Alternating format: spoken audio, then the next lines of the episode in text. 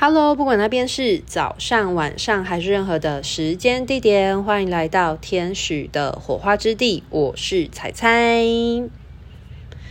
上一集，嗯、有聊到了，嗯、从身心灵平衡的角度来看待饮食失调是发生了什么一回事。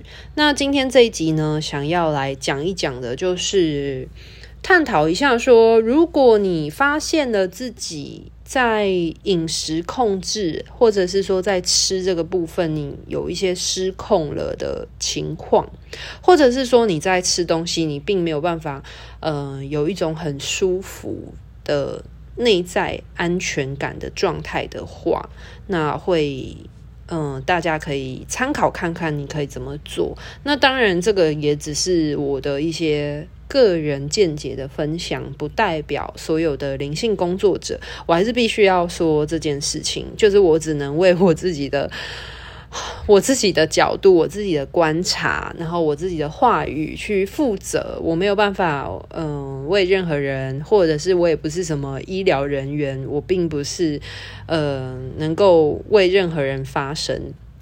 那我只是纯粹的分享我自己从灵魂的层面来探讨，说在这样子的饮食失调的状态之下，这样子的灵魂跟物质之间的串联性到底发生了什么事情？好，首先的话呢，我们必须先来探讨你是为了什么而吃呢？呃，你是为了自己的身体。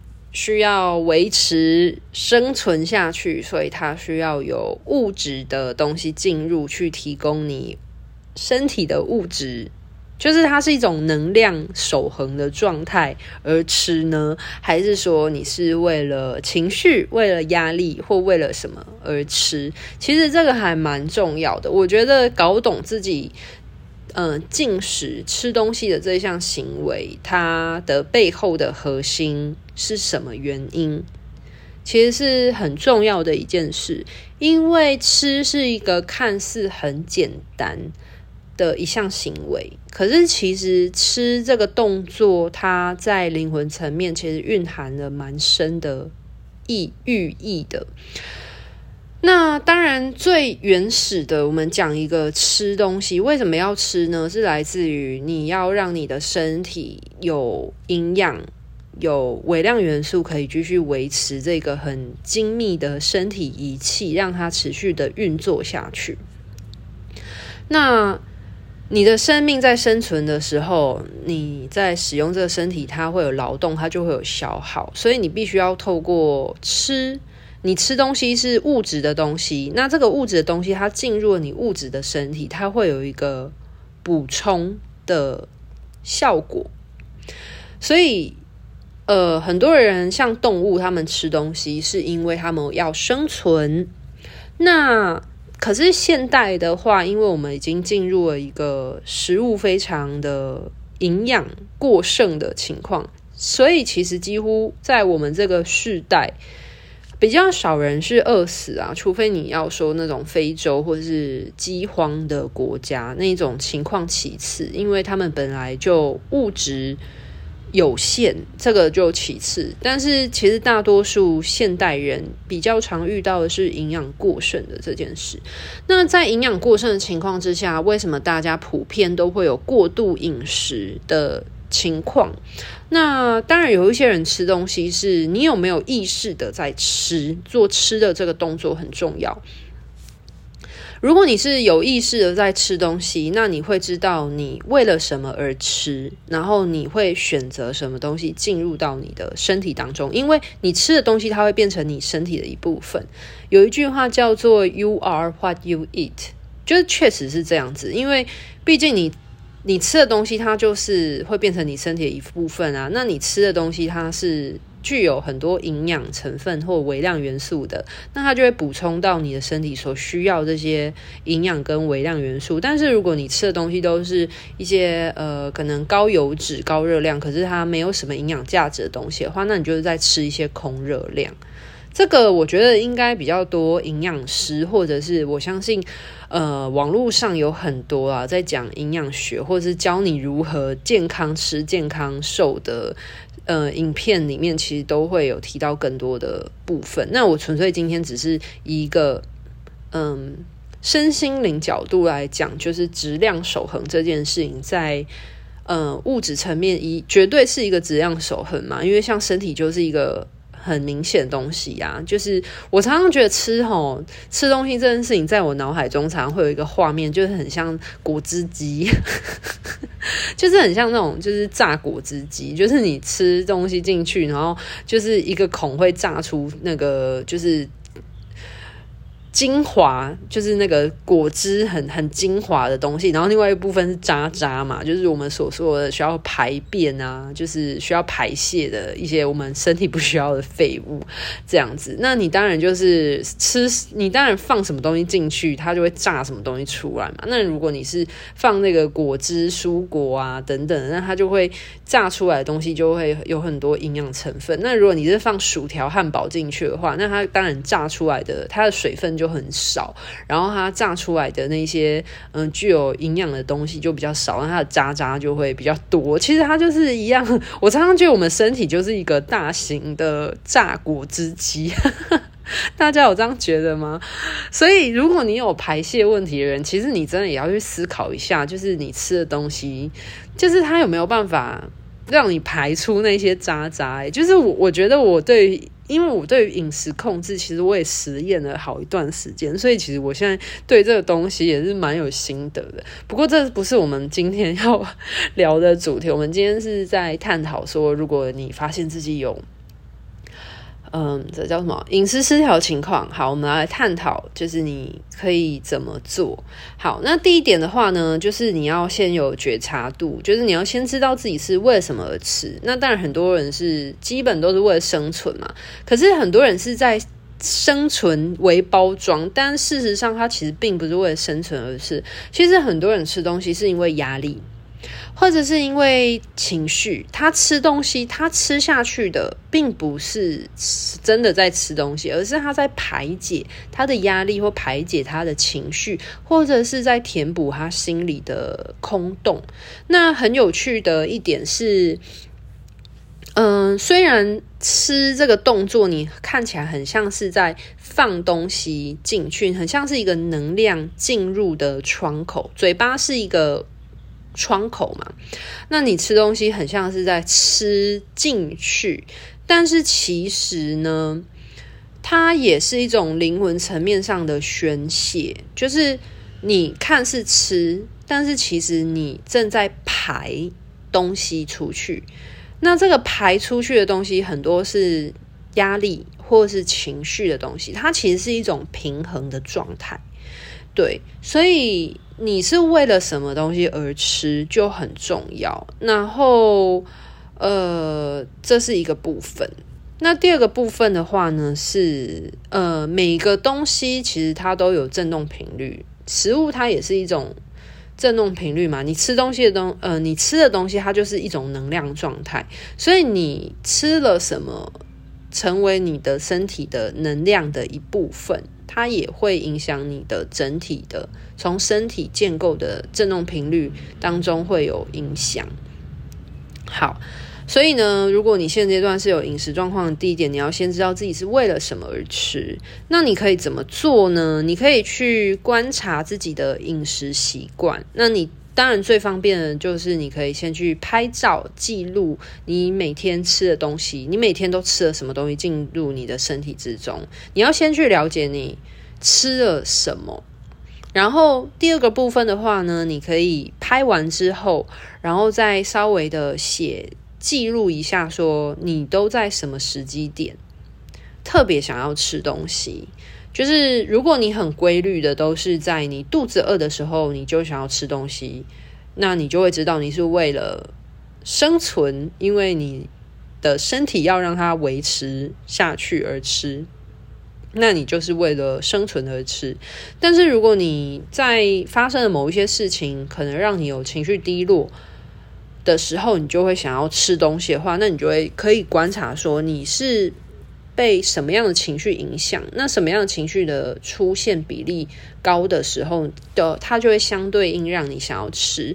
因为像有一些人，他就是难过的时候，他会想要吃；那有一些人是生气的时候，他会想要吃。那有一些人是他反而难过的时候不想吃，就是像有一些人失恋的时候就瘦很多嘛，因为他就是很低潮、比较消沉的状态。那难过的时候，有一些人是难过不想吃，可是有一些人生气的时候，他就会想要吃很多东西，这是有可能的。那你就可以先去观察自己比较容易会受到哪一种情绪的控制影响，而让你有一个想要用吃的方式去宣泄，这是一种可能性。那当然也有一种可能是。有一种人，他可能遇到各样各种的情绪状态，他都会想要吃。就是他的情绪波动比较大的时候，他就会想要吃东西，这也是一种可能。所以，嗯，去观察自己在你想要吃东西的时候，你去记录一下，说，呃，是什么样的时机点让你会想要吃东西，这是一种。那另外一种的话是，有一些人他压力很大的时候。他就会不自觉的想要靠吃去排解他的压力，或他紧张的时候，这也是有可能的。嗯、举一个例子，像我自己本身，我呃有一段时间比较容易会有暴食的情况的时候，我就有发现说，我不是为了吃东西而吃东西，我是为了，我会发现，只要当我压力大的时候，或是我那一阵子比较焦虑的时候。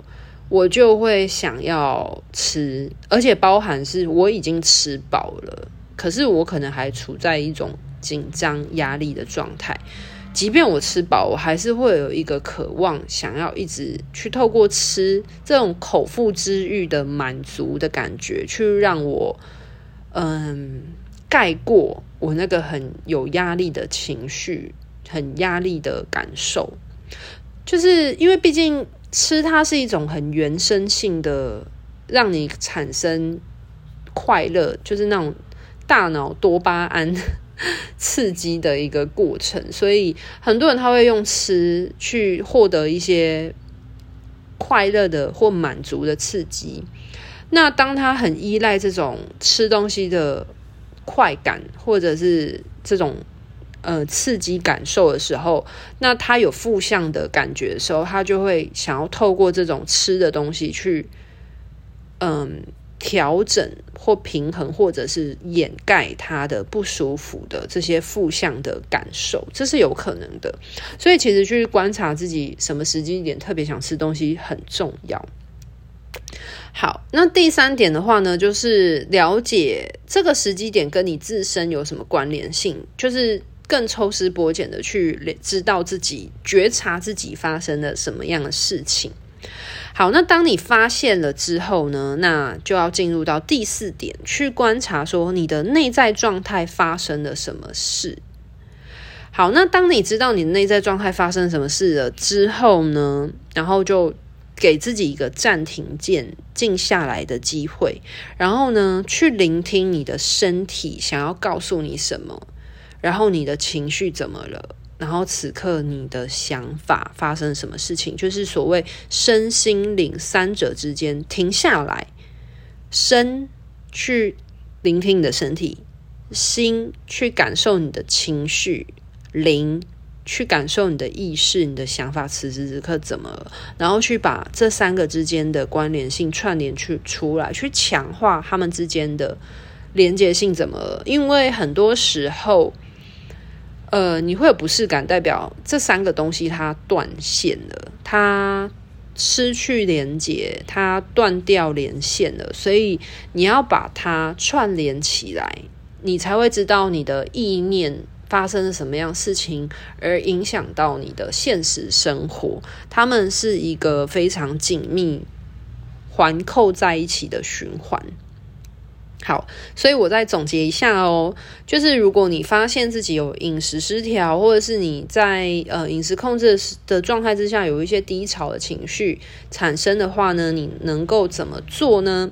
我会建议你，你可以第一步，你先去记录观察一下自己吃了哪一些东西。那第二个部分的话呢，是观察自己在什么时机点会想要吃这些东西。就是你的频率以及有没有在什么时机点之中你会想要吃。第三点呢，去观察这个时机点跟你自身有什么关联性，或者是它有没有一些重叠性。就是它是不是发生，总是发生怎么样的情况，或者你的内在有哪一些变化的时候，会触发你想要吃，或者是有一种失控的感觉，先去知道。好，那第四点的话呢，当你找到了这个时间点跟你自身有关联性的时候，第四点你要去知道你的内在状态发生了什么事情。接着第五点就是去把你的身心灵之间串联起来。你的身体有什么样讯息告诉你？它是舒服的吗？它是疲累的吗？还是它是自在的？还是它是很不舒服的？然后你的心，你的心情感受，你的感受如何？你的心情如何？那你的意识，你真实的想法。你到底快不快乐？你到底舒不舒服、自不自在？还是你一点都不开心？然后，但是你为什么一直想要这么做的原因是什么？就是你要去把你的身心灵串联在一起。那如果你可以做到这五点的时候，其实基本上你的自我觉察度就会拉高很多。那你拉高很多的时候，你的意识。贴近你的身体，贴近你的心的时候，你才有办法去了解自己发生的是什么事情，了解自己怎么了，然后进而再去做下一步的调整，就是去知道说自己是不是现阶段太激烈了，要缓一缓，还是说自己呃这样的方式呃让你发生了怎么样的情况，然后是不是需要改变或调整。又或者是呃，可能需要休息一下下，因为我我自己个人的感觉是，其实很多的很多身心灵的失衡，很多身体的不舒服，其实都是来自于心理的不舒服。可是很多人会一直忽略他心里的声音，而导致他的身体最后走向了某一种。失衡的状态而开始有身体疾病出现，就会是这个样子。所以我会觉得，为什么现代人应该每个人都要，就是身心灵，它真的不是一种怪力乱神，它其实真的是一种内在和谐的状态。那为什么现代人真的很需要这个东西？是因为很多人他可能受制于整个环境的文化或者是整体价值观，而导致他的内在。一直在触发他自己去做他不想要做的事情。那像我可能遇到几个个案，就是。他当然会希望自己变漂亮、变瘦，或者是因为等等原因，然后希望自己能够变瘦，或者可能也因为健康，这也是一个很好的方向，是没错。当然健康很重要，可是当如果他的方式或手法太过于激烈，而导致身体不堪负荷，或者是还没有准备好的时候，其实他会是一种就是太过于急促的情况。那这个急促的情况的身体不适应，它就会有反弹。那你反弹的时候，你反而你的嗯、呃，你的情绪感受不好的时候，这件事情它没有办法长久。那一没有办法长久的时候，你的大脑欲望控制一急的时候，又更用力的去压制它，或者是促使它的时候，那个反弹就会越大。那它就会让你的。大脑让它走走向了某一个极端，可是你的心理状态是往一个反方向的极端走，然后它就会很容易折断你自己的理智线或你的那个健康平衡的那个弹性，然后就会陷入了这种身心病的情况。所以我，我我是觉得，真的现代人如果大家都可以去更重视自己身心灵的内在健康、保健跟平衡的话，其实。嗯，你还是可以朝向你理想的方向走，可是你就会越知道自己的身体告诉你的讯息，然后去调整自己的节奏，而不会操之过急。就是有没有办法顺着自己的声音，然后用一种你觉得舒服的节奏步调，走向你理想中的方向，其实是很重要的事情。就像是。大家都很常听过，休息是为了走更长远的路。可是很多人其实是没有办法去享受休息，又或者是很多人是没有办法允许自己有休息这件事，因为他们心中会有焦虑感，或会有害怕的感受。那其实。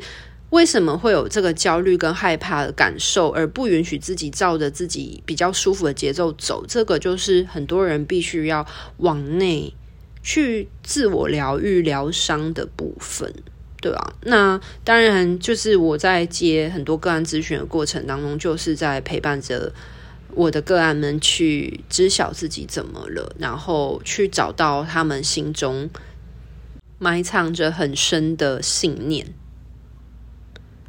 那我当然个人觉得，其实很多人是有那个自救能力的啦。就是如果你对于自己的自我觉察度是高的的话，其实每个人都可以拉自己一把。那当然，如果你觉得自己已经呃不知道该怎么办，失去控制的话，其实适度的寻求专业协助也是很重要的一件事情，因为本来就有很多社会资源是你可以去寻求协助的，那也不要害怕去勇敢的寻求能够帮助你的资源。好啦，那今天的分享就先到这边告一段落。我觉得我分享的主要是来自于，就是让大家知道说有哪一些方向可以让你比较有迹可循的去贴近自己，知道自己发生了什么事。那今天的分享就到这边告一个段落喽，祝福大家都可以了解自己的身体，然后找到一个跟身体和平共处的方式哦，拜拜。